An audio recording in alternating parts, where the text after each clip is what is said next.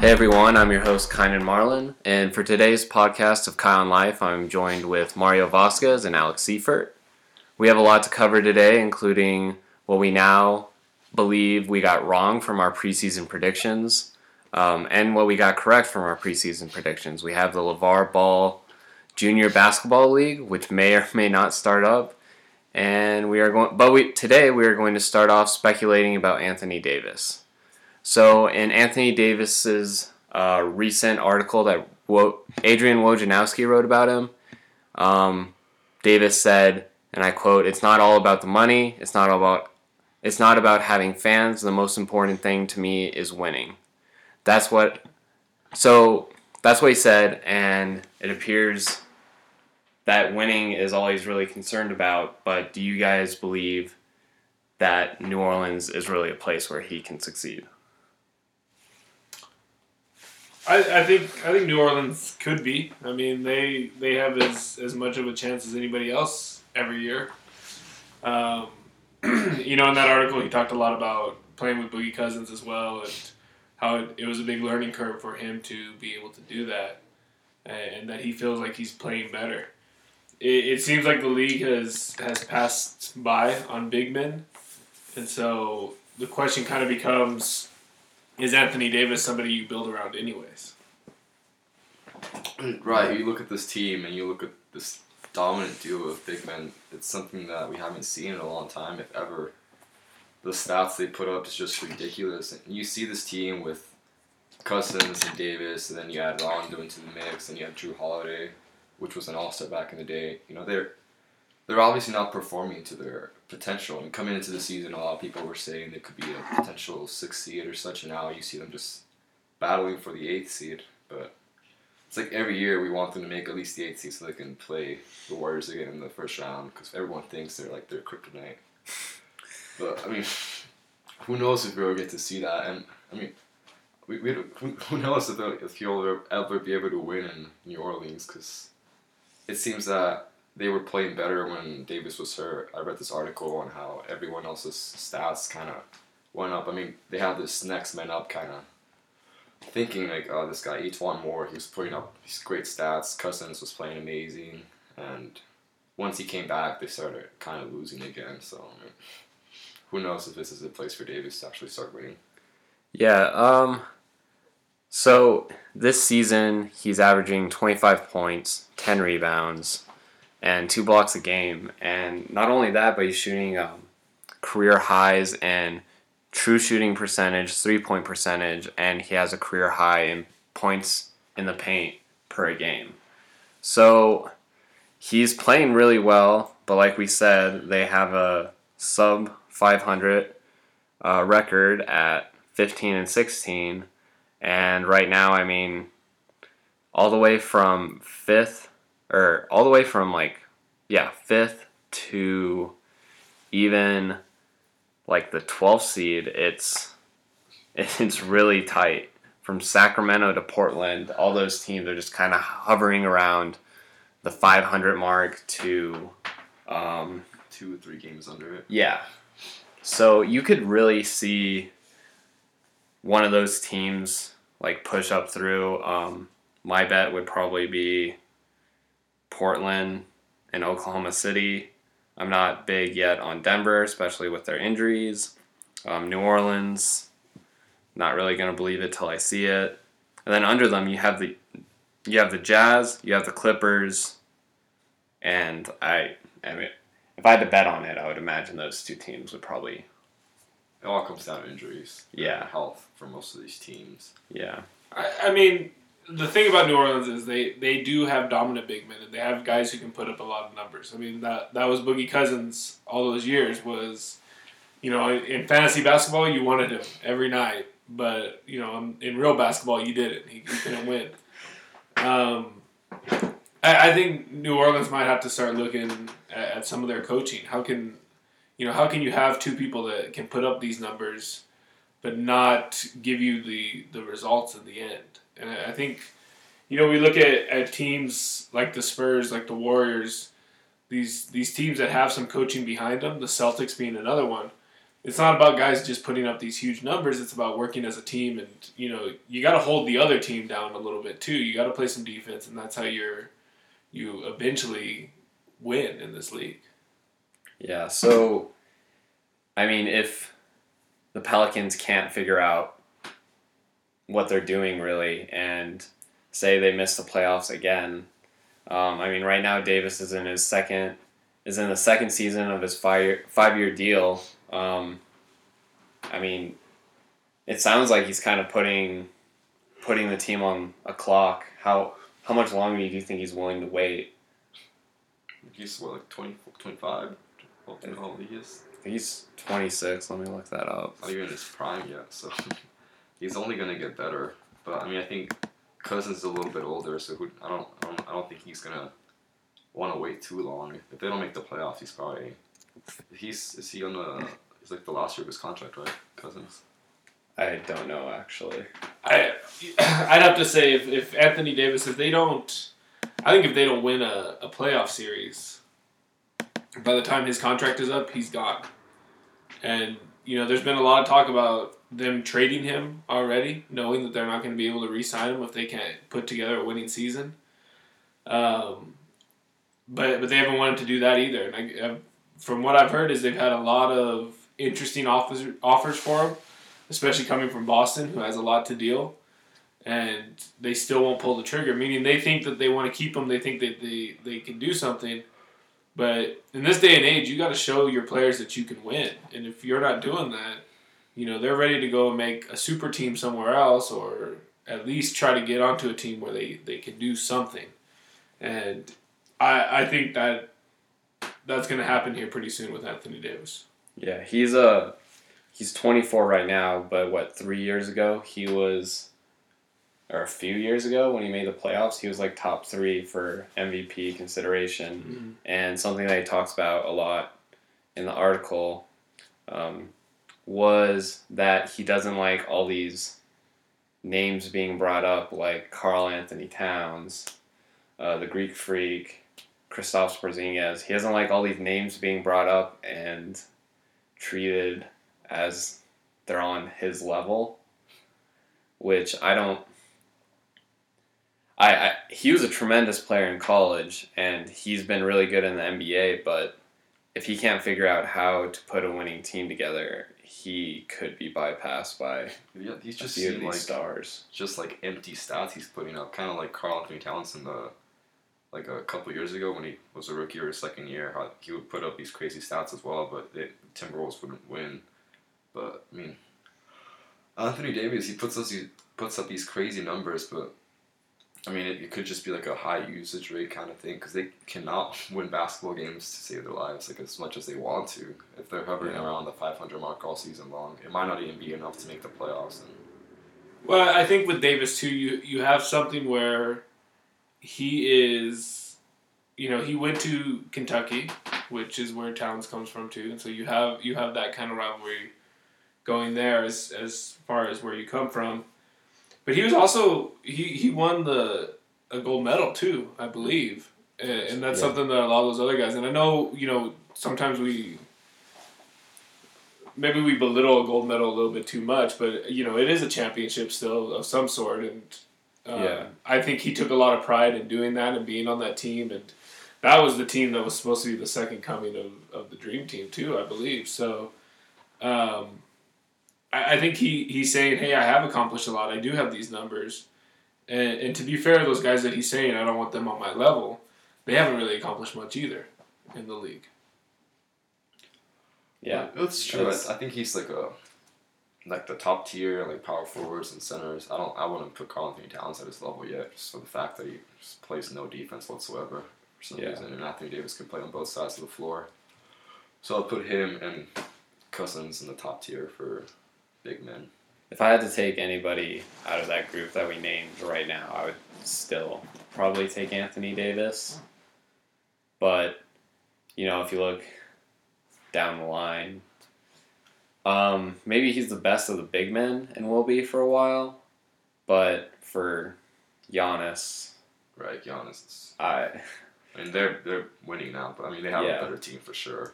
And even the Knicks now, they're they're like three games over 500, aren't they? Like four games, I believe. I think they have a better record than the Pelicans. And I mean, you look at their roster. There's, it's not like they don't look that good on paper. It's Porzingis, you have Courtney Lee, and they've been struggling with injuries too. Yeah, Tim Hardaway's out, and it's cancer. I mean, as cancer's in. Yeah, so the Knicks are 16 and 14, and they've got that eight spot. still better than the Pelicans. And the Pelicans, like we said before, are 15 and 16.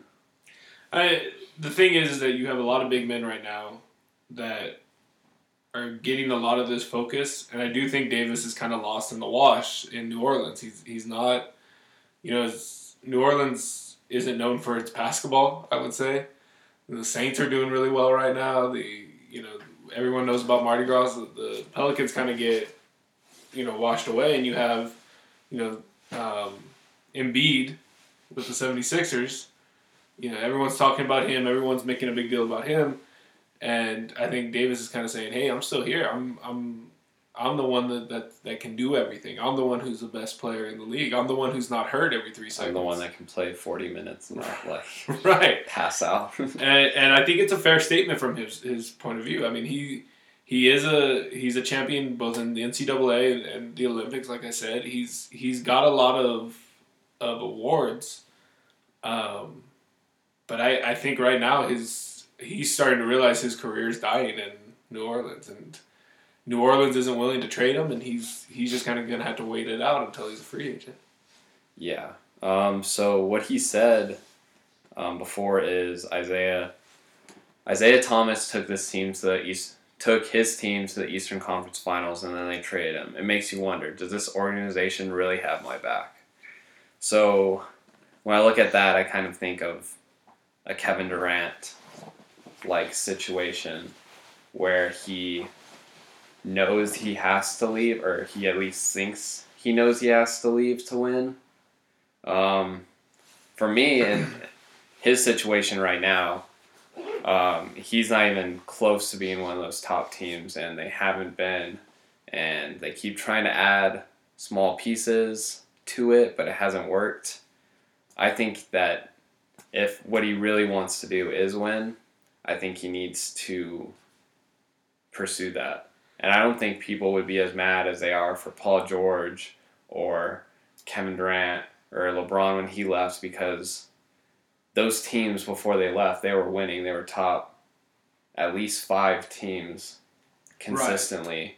But Anthony Davis, when you make the playoffs once, I don't, I can't see fans, at least around the league and not just from New Orleans, be very upset about that which is a problem. So that there's there's two good points to that. I mean, basketball players I think realize more than any other athletes that they can single handedly change uh, both a team and and their own personal life by just moving. You know, there's you know as a football player there there's there's certain places where you can go and people sign you as a free agent and everybody's excited, but you then just become one of 22 guys who are are there, and maybe you help them out a little bit, and maybe not.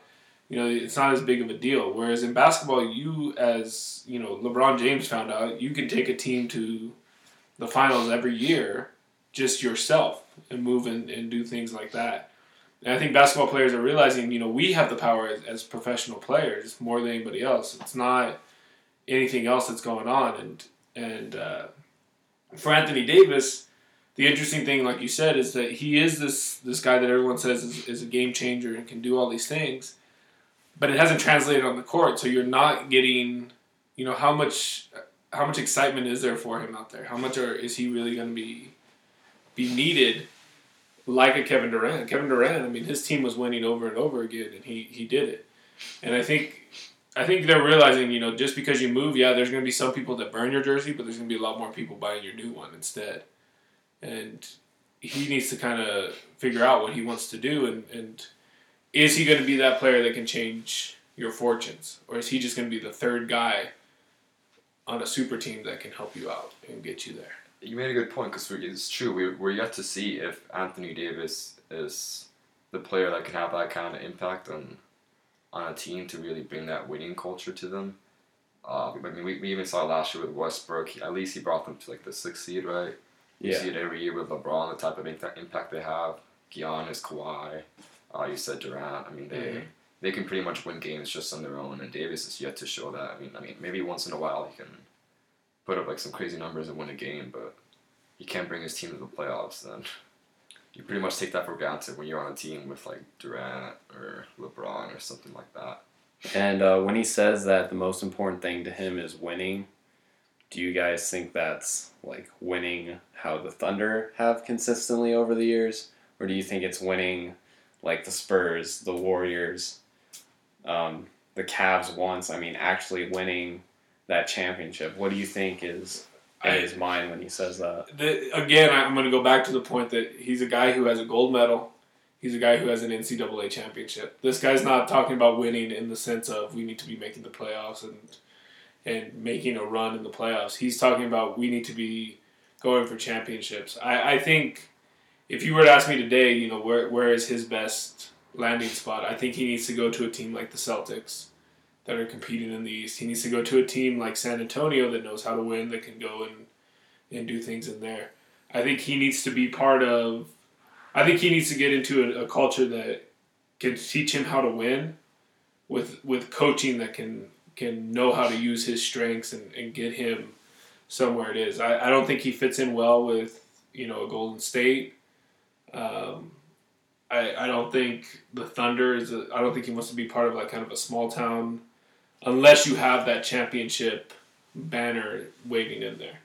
Yeah. You know, the the Spurs attract free agency free agents not because of San Antonio. They attract them because they have the, the championships. Yeah. You know, Boston can can compete. You know, can he go to can he go to a Cleveland and they use him correctly? You know, it's, it's those kind of things that are going to need it, or is he looking like so many other people right now going to LA in the future and trying to to do something there? It's it. He needs to be with somebody who can teach him how to win. Yeah, I think um, I think when I was listening to that Woj uh, video, he said that the Lakers could be competing, which is interesting. With you know Paul George saying he's interested, LeBron ru- rumors, and um, also with this, but uh, again, you kind of have to dismiss those sometimes just by how often they come up and stuff. Uh, one more part before I want to move on. Um, I thought this was interesting, and when I was listening to ESPN Radio, they brought this up too. How um, Cousins and Rajon Rondo have affected Anthony Davis's personality since he's came into the league, and what he's been kind of like tainting that like good, hardworking, like I'm gonna do what is told to me kind of attitude. And so the quote I want to bring up from uh, one of the paragraphs from Woj is As a franchise player, Davis has been largely naive to the powers of his position, muted in pushing management and ownership on issues surrounding the franchise. Upon their, arri- their arrival, Rajon Rondo and Cousins have urged Davis to use his stature to effect change. Davis never considered talking to the coaching staff about moving back morning practice times based on the lateness of previous night's games until Rondo and Cousins suggested it. So, do you think that, you know, ultimately the pieces that they bring in that don't have the best reputation, like Rajon Rondo and DeMarcus Cousins, could end up passing on that negative attitude that coaching staffs and the Kings and other franchises have kind of talked badly about. Oh, those two guys are like probably one of the players with one of the most worst reputations in the league. I mean, Yeah, Rondo has been said to be pretty much uncoachable for the last what, like three years. He's been passed Yeah. around the league, and Cousins just. I mean, he's been said to be getting better, right, with the technicals and such, but it might not be the best um, uh, reputation there to be influencing Davis, especially at the time he's now in his career. yeah, I mean, I, I don't think I think if you're a good guy overall, you you two people can't really change that. Now, now my thought here too is that him going and talking about hey, can we practice a little later after a, a long night game isn't the worst thing that an NBA play, player could do. yeah, Um, but I think that speaks speaks, you know, a lot more to again him needing a coach that's gonna that's going to tell him. No, nobody's going to go up to your Gregg Popoviches of the world and say, "Hey, coach, I think we should move back practice." Because if you do, you, you're not probably going to be on that team very much longer. And I think that's where it comes into being a winning champion, being being somebody who he's going to listen to. And uh, you know, these two of them are Coach Cal guys. Maybe the Pelicans are just waiting for Coach Cal to finally give up on the Kentucky thing and Yeah. and go there. But it's going to be interesting. It'll be interesting to see. You know, he's a Chicago guy too, so Chicago's supposedly rebuilding. Maybe right about the time his contract ends, it's it's going to go up there. But I, I don't think these are these are bad habits necessarily, as much as he's got to find somebody who he trusts and he's going to listen to and who can put him in a position to win. Yeah. The only thing that I really have to say about um, this last quote and this conversation that we're talking about is um, they always say surround yourselves surround yourself with people that you want to be like so you know you don't hang out with a bunch of like lazy people unless you want to be one of those lazy people when you grow up so i don't know if that's the best situation just for anthony davis you could see it kind of wear off but it just depends on you know how much the pelicans kind of tick him off by not actually winning and Right. that that could be really toxic in the long haul. The long haul. Anyways, um, Anthony Davis was an incredible one and done player, but if there was another choice other than the NCAA, would he have gone to that instead of playing college basketball? We'll talk about the poss- about a possible other choice coming up next. Hey, this is Alex Seifert, and you're listening to Kai on Life. So LaVar Ball wants to begin a professional basketball league called the Junior Basketball Association for top high school graduates. This would rival the um, the recent phenomenon of one and done college kids just taking one year at Kentucky or say uh, any other school and then just going straight to the NBA since the NBA no longer allows that high school to professional leap. So he says that he would pay players a minimum of $3,000 a month for the lowest ranked players, and the top players would receive $10,000 a month. Um, he is looking for 80 players to fill 10 teams, and they are seeking NBA arenas in LA, Dallas, and Brooklyn and Atlanta to rent out an arena and play their games in there. Um, do you guys think this is a good idea? or Well- even an actual attainable idea? I mean, it just goes back to um, the whole problem with the NCAA taking advantage of their players, right? Of, you know, not paying them and whatnot. And also, I mean, he would obviously put, um, what's his name? His son, the one that, uh, LiAngelo? yeah. I mean, he would probably put LiAngelo in there, right? Because UCLA didn't let him play or whatever.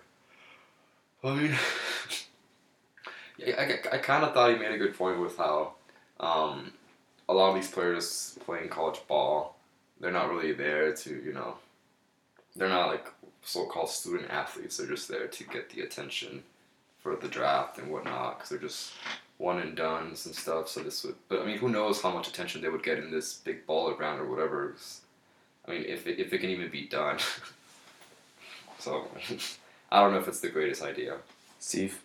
So, you know my feelings about Mr. Ball. Yes. I mean, we, we had a good discussion last time about him. Um, not a big fan, but I'm a I'm actually a huge fan of this idea. I think this is this can be something. This can be well done if it's if it's if it's done right. We have a lot of students out there that that a lot of people who don't necessarily go to college don't want to go to college. Um, some of them have decided to go overseas. That that sometimes works, sometimes doesn't. A lot of the scouts are saying you don't get as much time over there and its attention as much as you need. So why not have a league here that that, that does that? I, I think we we placate too many people um, with this one and done. how much education are they getting at that point? You know, you can't get a degree in one year. You can't even get an associate's degree in one year. You can't. You're not making enough of a difference in these athletes' lives. I don't think, um, college wise, to do that. So this this seems like another option that could be interesting. You could start earning some money. It's not a lot of money, but you could start earning some money right away. You could play against what would conceivably be the top talent of one and duns and see how you match up.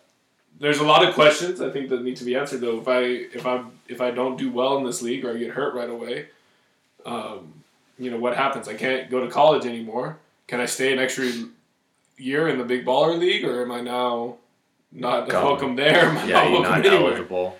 Um, and and I but I think it goes back really to the NCAA and, and they need to look at their one and done rule. I, I, I think I think that has been a problem for a lot of time. I think either people have said, you know, get rid of it completely or at least go to two years so that we have this kind of two year gap where they're actually in college. Um, but I like this. I, I- think it's it's interesting. I mean, why are we why are we faking that these kids are going to school when half the time they're playing basketball and your top ones as soon as the basketball season is over they're not going to classes anymore anyways because they're getting ready for the draft and the combines and stuff like that. So, um, I, I this isn't a bad idea. I don't think.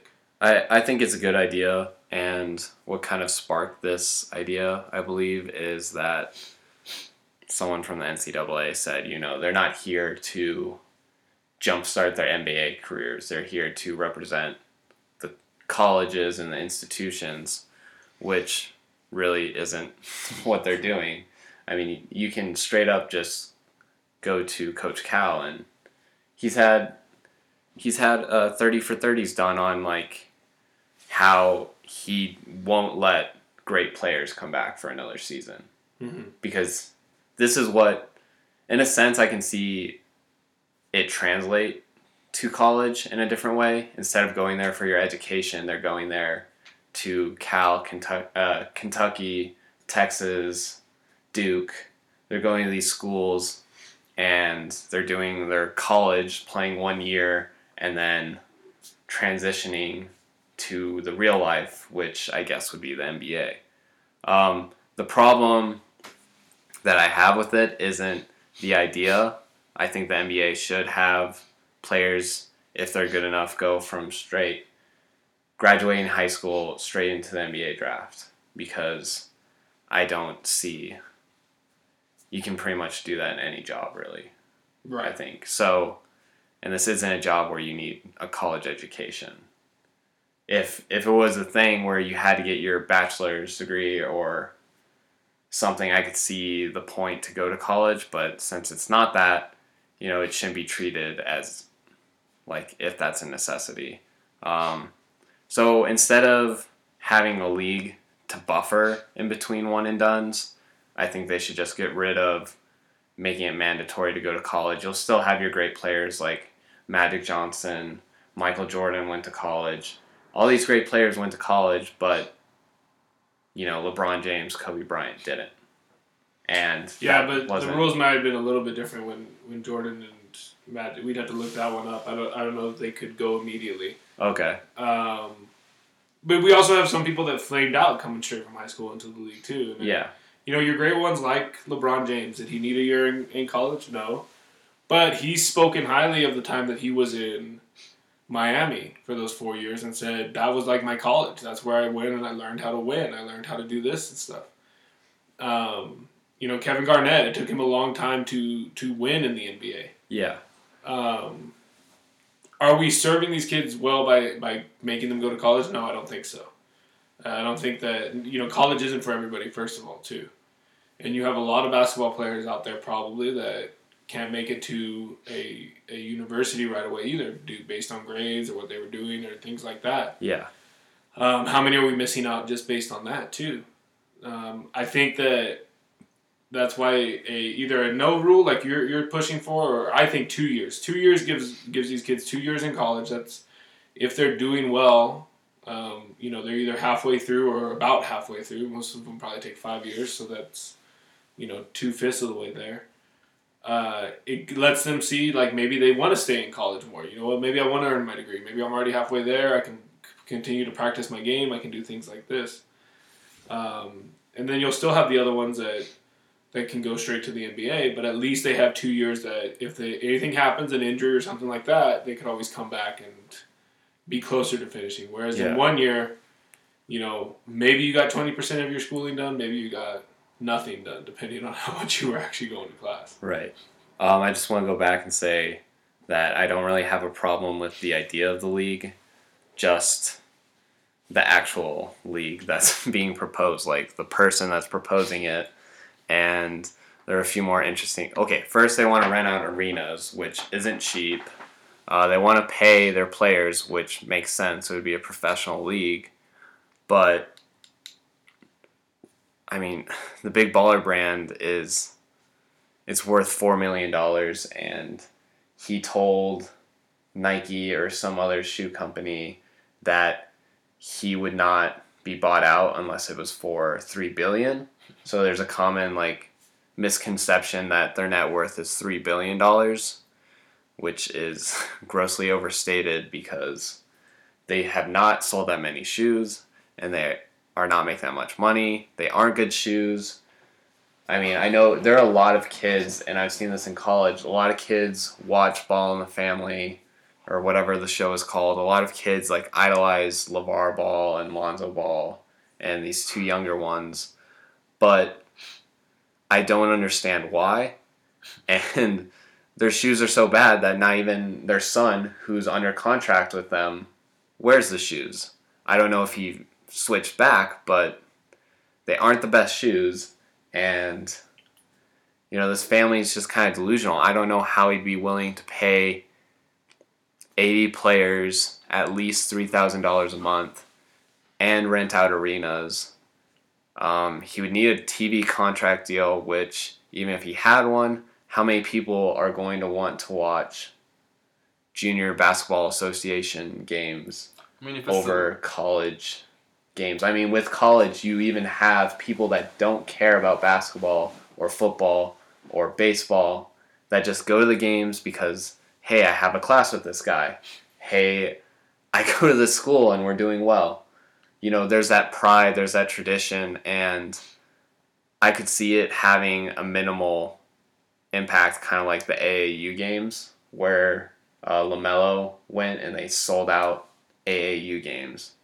And I'm sure they made some decent money doing that. But I don't think it will have, I don't think it will be able to compete as well as college or the NBA. And that TV contract is really the make or break part of this whole thing. And convincing the top 80 players or 80 of the top 200, 300 players to come and skip NBA, skipped college, do this league, knowing nothing about it, um, Well- just kind of full heartedly trusting LaVar Ball. I mean, that's that's gonna be the thing. If you get the top talent, let's say out of a hundred, out of the top hundred, you get you know fifty of them, even sixty. That's where the top talent is. Basketball fans are gonna go and they're gonna watch, and that that's the thing. It, the question becomes who can you get and what can you offer these guys that colleges can't. The, right now, the best coaches are in colleges. Yeah, that's what I was gonna say. They're, Who- they're not they're not there. So you know it's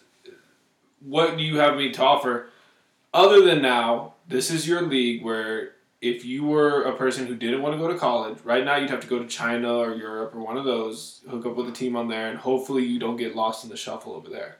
yeah, This is a league that you're supposed to be able to stay home, can be can still be scouted, be in the U.S., get everything that you need, and you're just taking that year off. I mean, if you wanted to as a as a top basketball athlete, you could take a year off. You don't have to play college ball.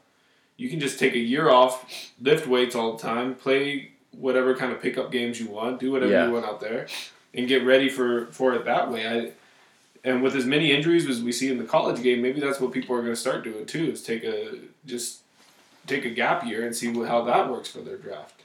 yeah. Uh, you just went back to the top fifty out of hundred.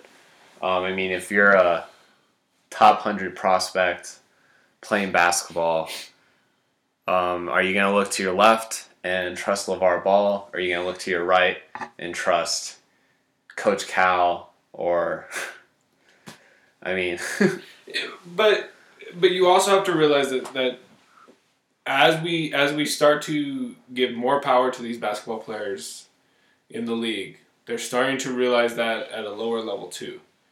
That I am the number one thing. So if I am the top basketball prospect, and Coach Cal comes into my living room, yeah, hey, you might recruit me to Kentucky, but you might leave Kentucky tomorrow to go coach Anthony Davis with the Pelicans for all I know.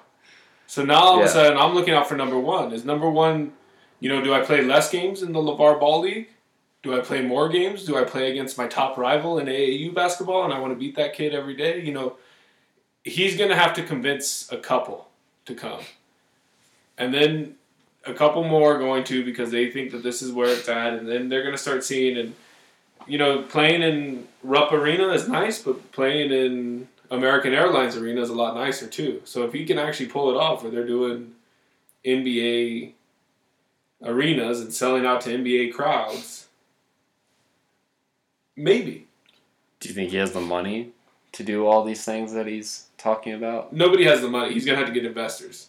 Yeah. The question is, will investors want to come and, and do it? And will it? Don't underestimate the ball kind. I he can truly get media's attention. I mean, I think he can really pull it off. To be honest, he can really sell his idea, and I think people are like, it, it's, it's it's a good point. I think people are really they're gonna buy into the idea because it's a good idea.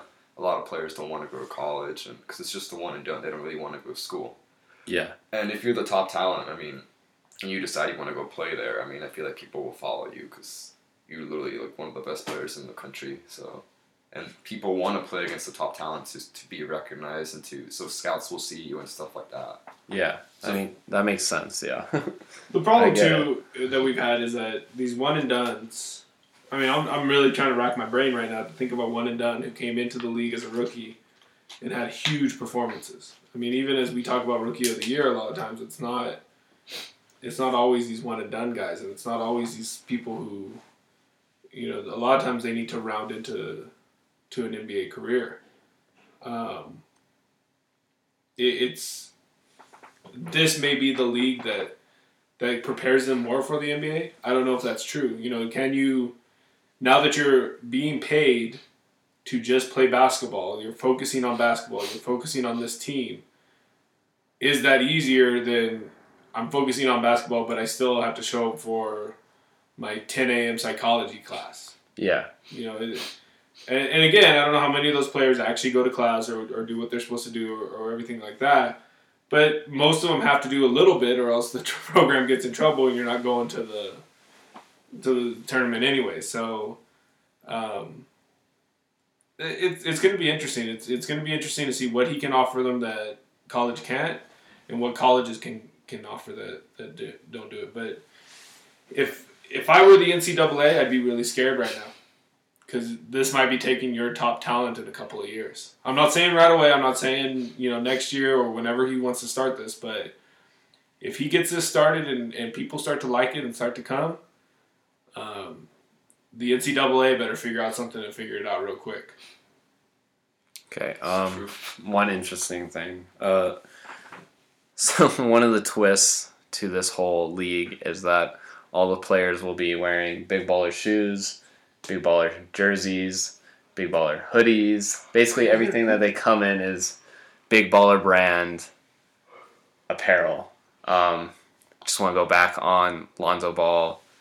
Even Lonzo Ball got rid of his shoes and went to different Nike, Adidas's, Kobe's, like stuff like that.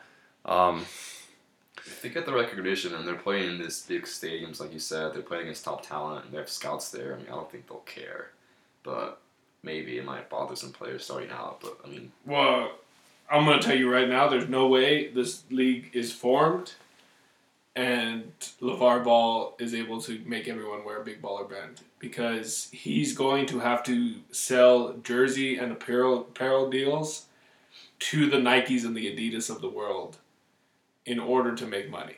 yeah, The I mean the NBA makes so much money off of jersey sales, but that's and they're sponsored by Nike. Right. And, and so if he's really going to make this league work, I don't think Big Baller Brand is going to be the. Yeah, especially with their shoes, which crumble and are cheaply made, poorly made. Um, I could see Under Armour coming in and, and making a bid to be the, the provider though. They don't. They have a few players here and there, but they don't have a big um, jersey brand. I could see this being their way in as well. That'd be kind of interesting. Do you think LaVar Ball would allow to be allow someone else to, you know, Under Armour to take his jer- his league's jerseys and go with it? It, the interesting thing is how how much is LaVar Ball doing this because he wants his sons to be able to play somewhere that's not a college? How much is he doing it because he thinks that there needs to be something? Is he actually being the nice guy and saying, "Hey, I'm ready to do this"? And how much money will he be paid as CEO of the ball league? You know, if he's Yeah. if he's the commish of this and he does everything, uh, he might make enough money not to need the jerseys as well. But he's a weird dude. Maybe he will stay by it that he needs to be big. Play, players are going to have to trust him too. Especially not only players but families sending their kids cuz I would say overall most families probably want to send their kids to college. Like throughout most families um But I don't. I don't But then you wanna- then you just want to give it to some random I, I don't know how many of the one and duns feel that way. I, I really don't. I don't know how many parents sit there thinking that, well, I know my, my son is, is going to be one year in college and then be a basketball player. Everyone's told me that he's the number two overall pick right now. You know, oh, I really care about sending him to college. I mean, that one year really. I mean, but Kevin Durant was one and done. He went back, got his degree. Um, I mean, I don't know what Shaq. What, I don't know how many seasons Shaq played in college, but he went back, got his degree. I mean, there are you hear about it consistently, and I don't think it's that focused on after just like, oh wow, they did that, good for them. But players do often go back and finish what they started you know they finish taking some online classes or because that's a big deal to a lot of families especially ones that ha- have never been able to afford college or Well, it, finish college And college is a lot easier. I- shouldn't say easier. It's it's more uh, accessible to people now because of online degrees. right So as an NBA player, I can be on the road and I can still turn in an essay and, and get my degree. Um, I, I just don't I don't think I, I don't know I, I, I just don't know how many of these one and duns really are are going for Boogie Cousins is a good example. He was a one and done, I believe. yeah Um, you think he's ever setting foot in Kentucky again if they're not dedicating something in the arena to him or doing something like that? I mean, I don't think his parents sat there and said, "Ooh, we really need to make sure that Kentucky has bioengineering because that's where we that's what he's interested Yeah. in." I mean, I think they sent him because, "Oh, hey, Coach Cal's going to get him recognition and, and get him out there." yeah no I, I I understand that i'm just saying i think we're underestimating how many parents actually I could be. throughout the top 200 300 I think it just depends on the talent level. Yeah, but I mean, a lot of the times you can just talk to a player and he'll be like, "Oh, I'm going here because this is the number whatever school, the number five school, and Mhm. I want a shot at playing Alabama twice a year or whatever." And on the other hand, you know, you can be talking to that same player and then go to his mom and be like, "Yeah, so what does, uh, what does player A think about school B, or like where is he leaning to right now?" And she'll say, "Yeah, he he wants to go here, but I don't know if that really works with like the major that he's." I don't know if that school fits with what he really wants to do. You could be right, and and it, more parents could be in the. I, I think it's less of a basketball thing than than other sports, Yeah. and um, there's probably multiple reasons for that. I think one of the things is, and, and one of the really really big things is, is that you're talking about a sport that puts you in there for one year, as opposed to like football, where you have to go for three. yeah, And so it's a lot. You hear a lot more football players going back and finishing their degree, and a lot more football players staying through their senior year, even Yeah. coming back and doing some graduate work because they'd rather have that fifth year of of play time. If they were a red shirt, yeah. Right. And, and you, you don't hear as much about it from a basketball point of view. And again, I think the NCAA, that's that's why I think the one year rule hurts them. Because you don't have as many people coming back. You don't have as much focus on the academics part. As far as and that's just uh, that's an that's an outsider view looking at this and, and seeing it. I don't know how many in the NBA actually do come back. I think I think it's it's got to be the lowest sport though. Basketball has to be the lowest. And I'm talking mostly men's basketball Yeah. because women tend to stay for their four years. Men's basketball, I gotta think, would be the lowest overall. Maybe baseball. Even baseball, you you have to stay. Baseball, you can go in as a high school. Yeah. And so you have to st- you you stay four years. If, usually, if you go to if you go to college, if you're not if you're not going to if you're not getting drafted straight out of high school, most of the time you're staying four years. Yeah. I think maybe that, that'd be an interesting one. Maybe we'll have to look up the stats for that next time. Yeah. Well, anyways, we're going to be talking about what we got wrong and right before the season started in this upcoming uh, segment. So, if you're interested to see where we failed and hear us pat ourselves on the back, stay tuned. This is Mario Vasquez, and you're listening to Kai on Life. So, before the season started, and even before the Carmelo Anthony trade and uh, the Kyrie Isaiah Thomas trade, we made some predictions during the summer about standings and NBA awards that we thought would happen for this upcoming season. Um, so we'll talk kind of about what we've gone right this season and what we've gone wrong. And to start off, I would like to say that I got Lonzo Ball's shooting and defensive struggles correct, and Ben Simmons as Rookie of the Year. I'm pretty sure I got that one locked in. All right. Uh, the Lonzo one wasn't a hard guess though. He's been shooting pretty well in the last like ten games, hasn't he? He's, he's been like in the or his for the year he's still at like thirty or thirty. 30, like three. He's cut up the threes. 34%. He's, he's cut up the threes more these past. So it's- Yeah, his ever since LeBron looking told like- him to start stop shooting threes. He um, but I think in the last few games he's been over forty percent at least. And I mean he's definitely proved that he is the all around talent that he was set out to be. But yeah, I mean you were right about the shooting struggles, but I mean as of right now, who do you think is like a, the, the top five rookies? Like you have like Ben Simmons, Tatum, um, I, I would put Kuzma over over Kuz, Ball. yeah, Um, Ben Simmons, uh, is he? Donovan Mitchell, There you go. and Four. so that's four. Who, I, don't, I mean Smith Jr. has been hurt, right? I think. yeah, he started off really well and then dipped a little bit. Markkanen's a rookie, right? Who? Markkinen on the Bulls. The white guy, tall white guy, can shoot threes. Lauri, yeah, yeah, yeah, He's a that guy from U of A. Yeah. He's been pretty good, but he also got hurt. Yeah, I, mean, I think Lonzo's like borderline, like, like maybe like number seven, number six. Well, he, he does have less talent around him too. I mean, that's the Lakers are a bad team, and uh, anybody who thought he was going to go there and make the playoffs with with them was was out of their mind. To he's start better with. than I Steph mean, Curry. He's the he's the first step in a long process. Right. I'll have to say, I gave my Rookie of the Year award early on to Jayson Tatum. He's he's kind of proven me right. Um, That's like a top three at least. even even though you guys laughed at me, said he wouldn't get on the court, it, Just The- had to just had to break his ankle. the uh, the basketball gods watched out for me on that one. they made they It's made it a harsh little one. painful for one other player on his team, but uh, he he's been doing really well, and he, he seems like he's one of the more prepared players. He's extremely talented. Mhm. really good Yeah. player. He He, looks- wa- I, I thought he was always a good player. I just didn't think that he would get. oh, you thought Josh enough Jackson playing time. better.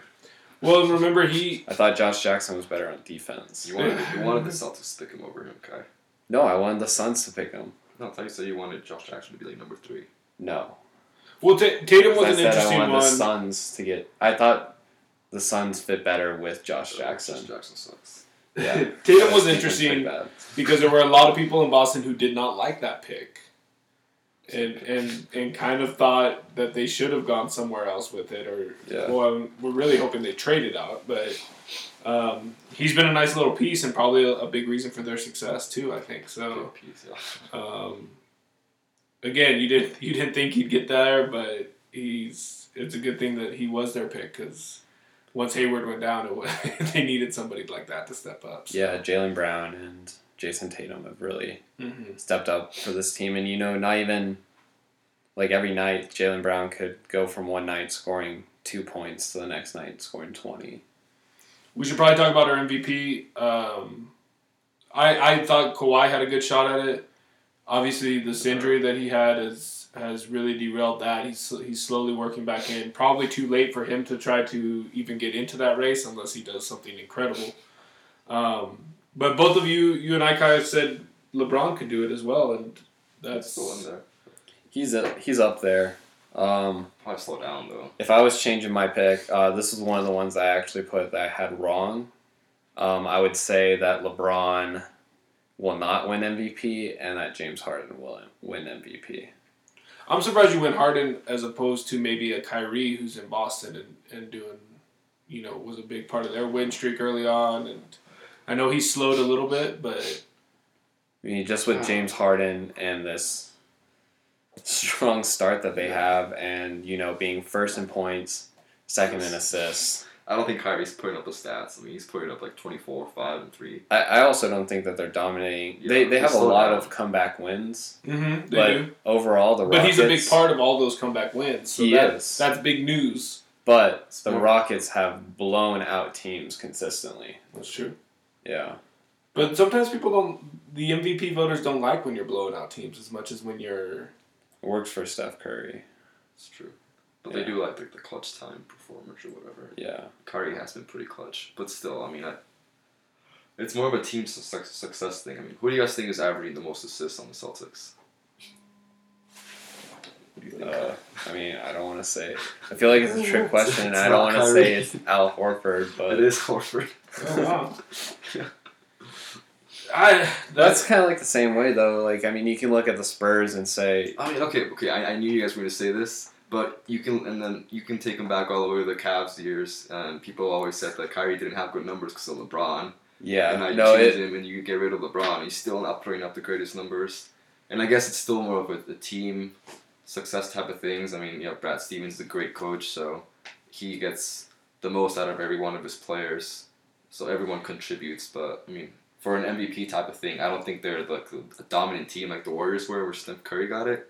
Yeah, So it's not like a the best player on the best team type of thing. I don't think they're that dominant. they might not even finish uh, as the first. Yeah, that's You know, the Raptors are right behind them, and the Cavs struggled early on, but they're Thomas is coming back. yeah, they're right there right now. So The, the best question if Harden wins MVP is will he have to accept the award in an empty arena like Dirk Nowitzki did that one year when the Rockets get blown out in the first round?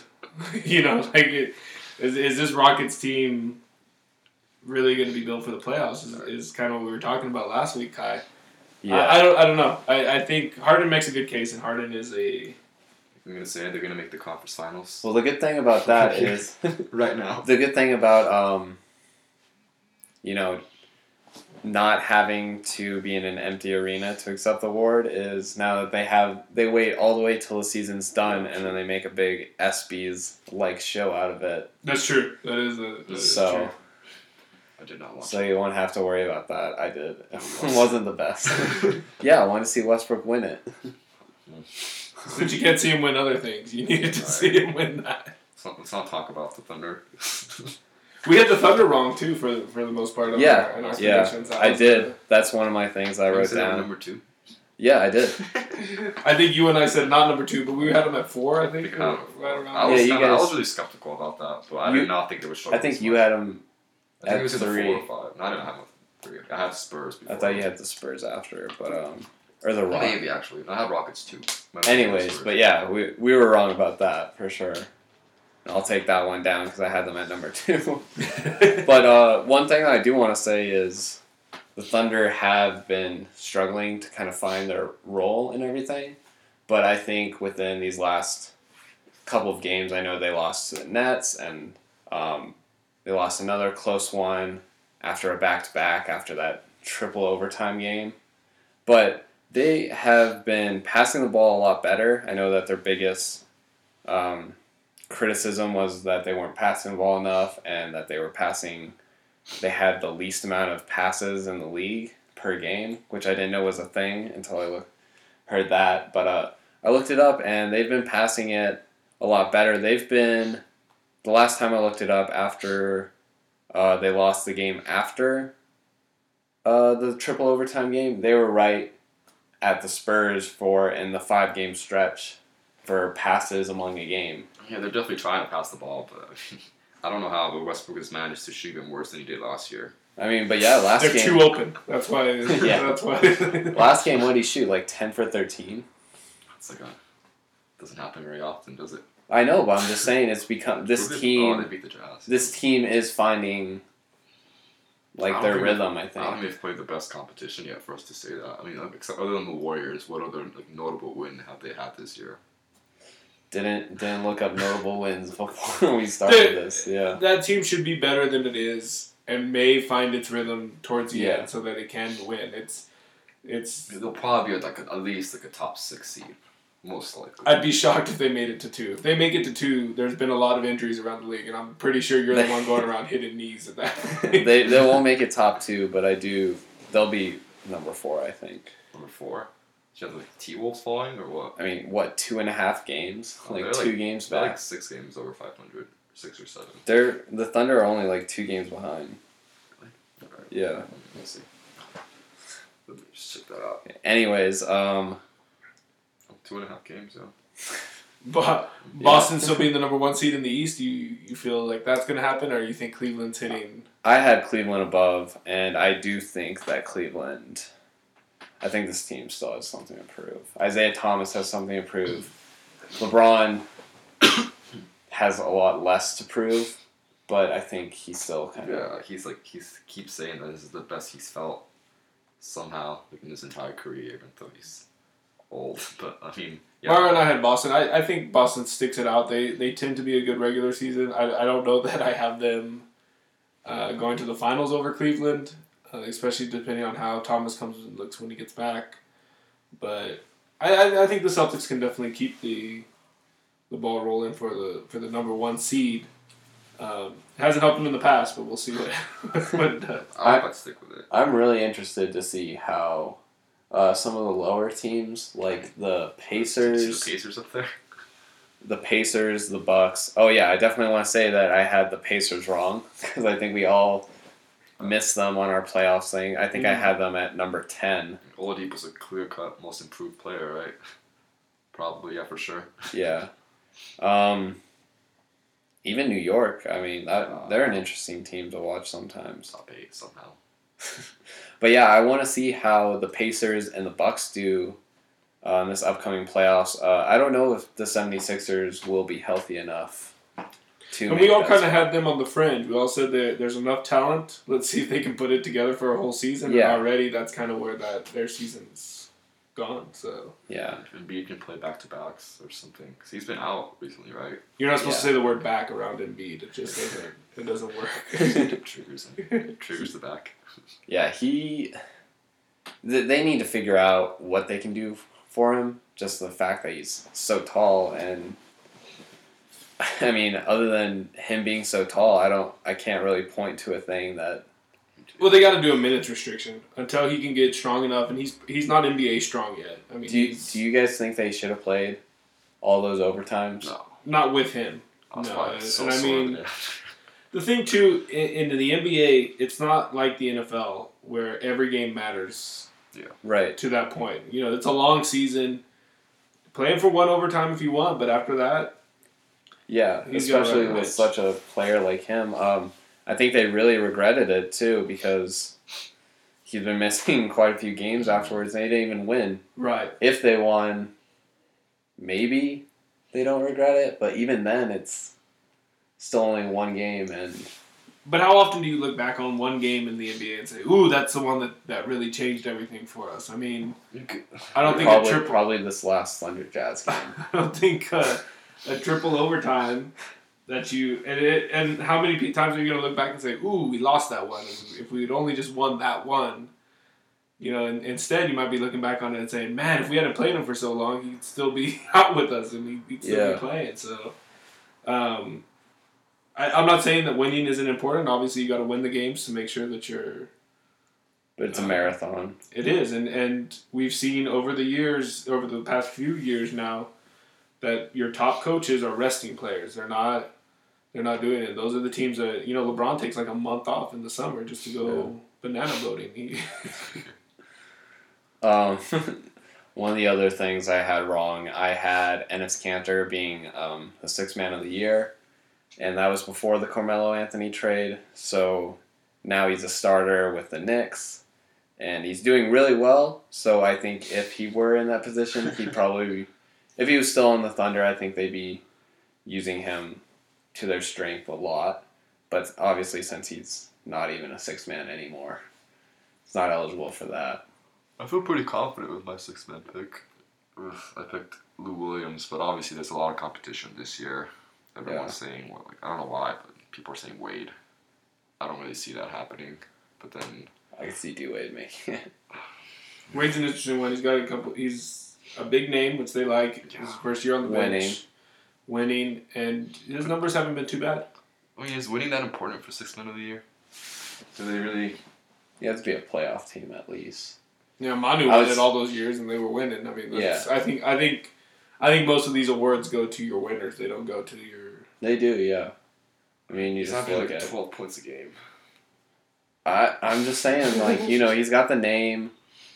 Um, All right. he may not have the stats, but like I think Lou Williams People- is literally having like a like a. I think he'll get like a few All Star votes. To be honest. I don't also underestimate the fact that here is a guy who is or was an all star every year, a guy who everybody loved in the league, basically ran a franchise, and now he's willing to come off the bench. People are going to vote for that just because of the Yeah. sentimental factor. I think, and it maybe it's not right. I think your pick is probably better stats wise, and and maybe maybe uh, But it's not like fan Deserving is it? wise. It's um it just I think No, it's but I coaches mean- and stuff. no, I isn't it. The people who vote are journalists, right. right?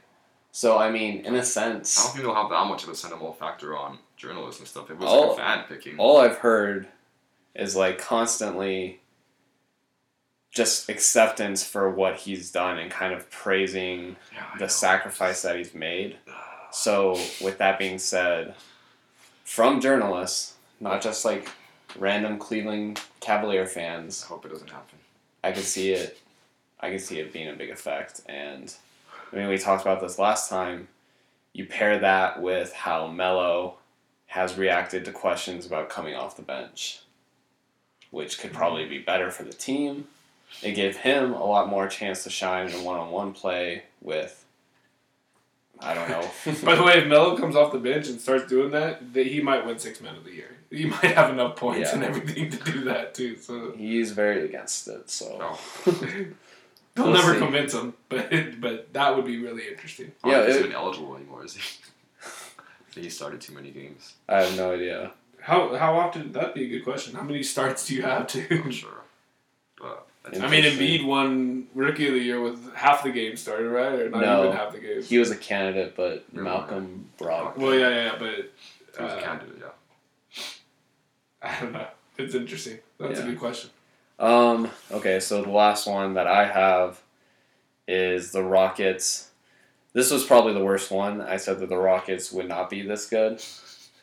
And I didn't think that at having um, James Harden and Chris Paul together on the same team would work out. I also thought that their personalities might not mesh. And uh, I just was all types of wrong about that. I think the reason it worked so well is because the Rockets such a have such a like a freelance type of offense. They just they just go out there and play. It's like a pickup game kind of.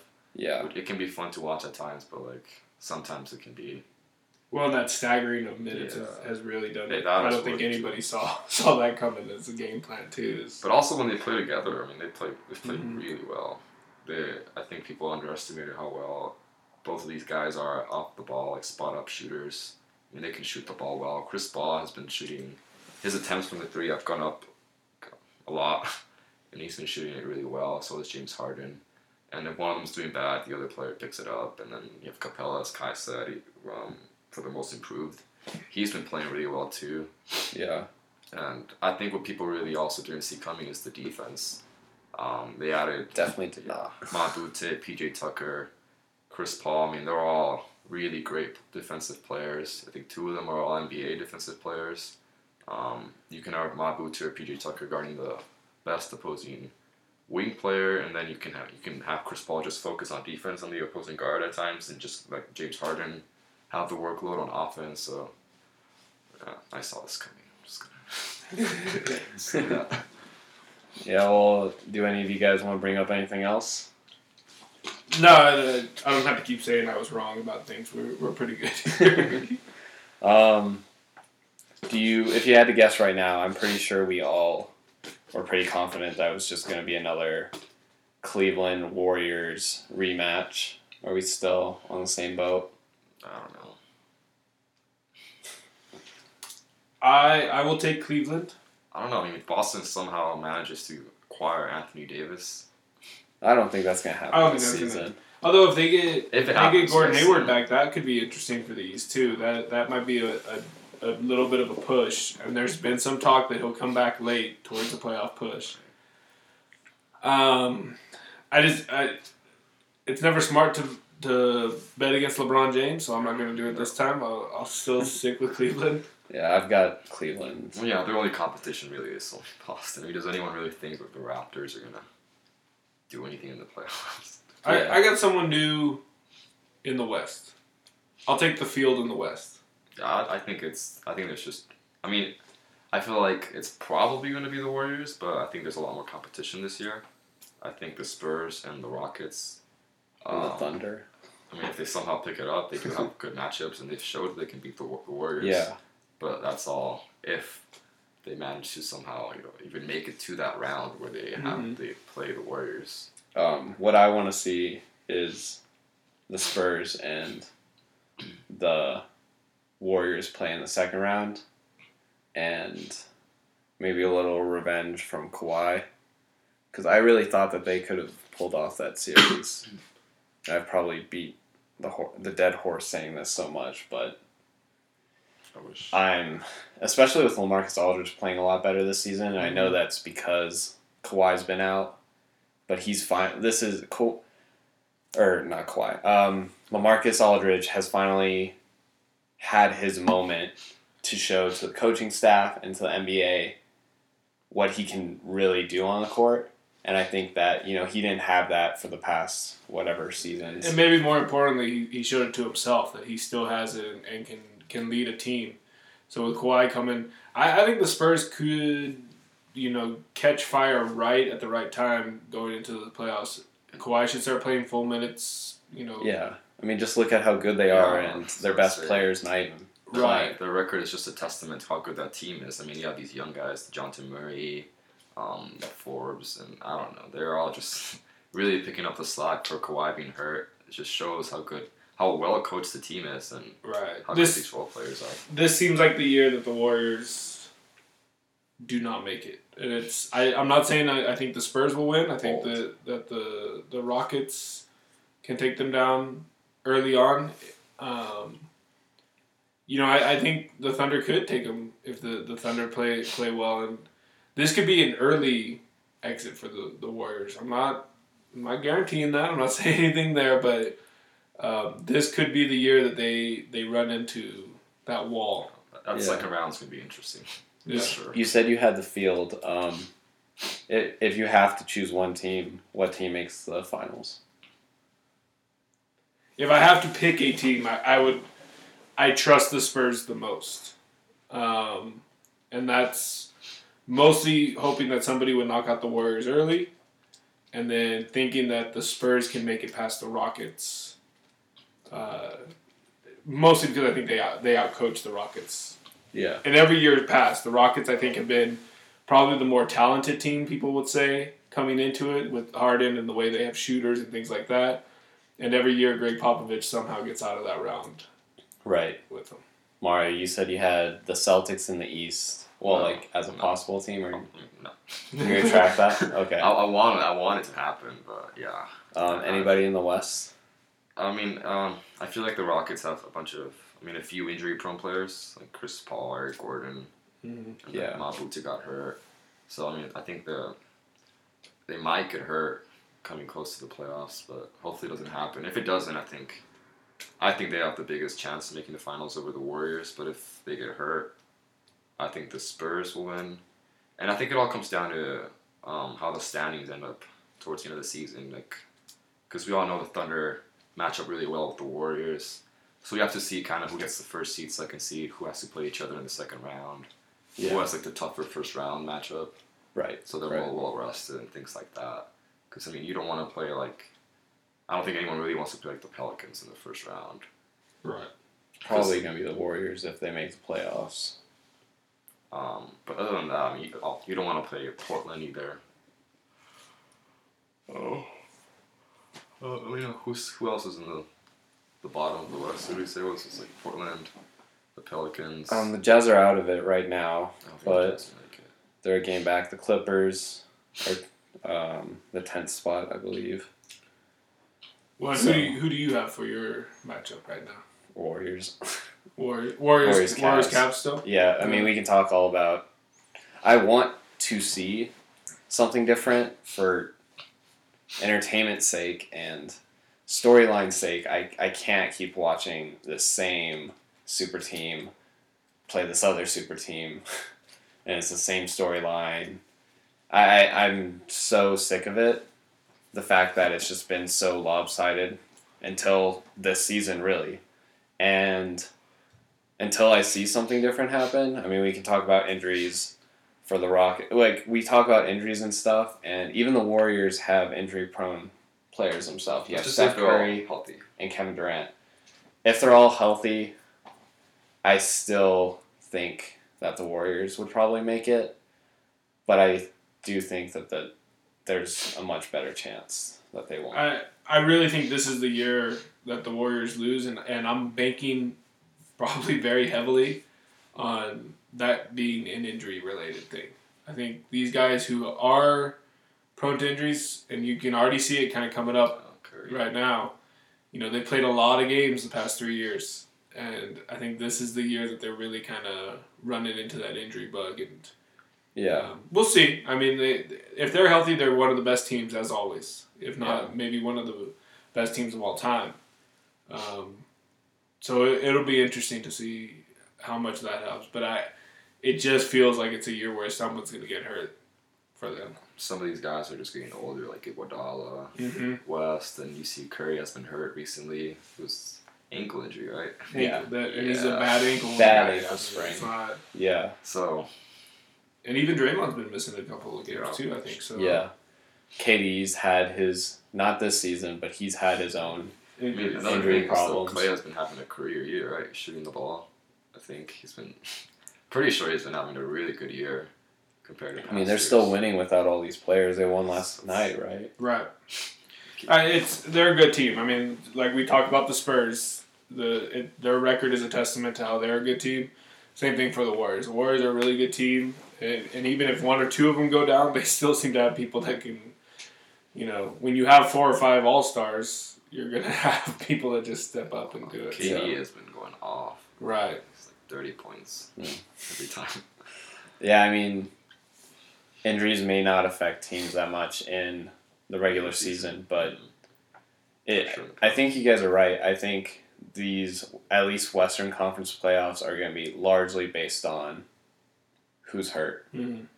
because with all these good teams, odds are one of them's going to have Right. Kawhi could be hurt, Westbrook could be hurt. Each team has their own person that's been dealing with injuries. Right. Exactly. Yeah.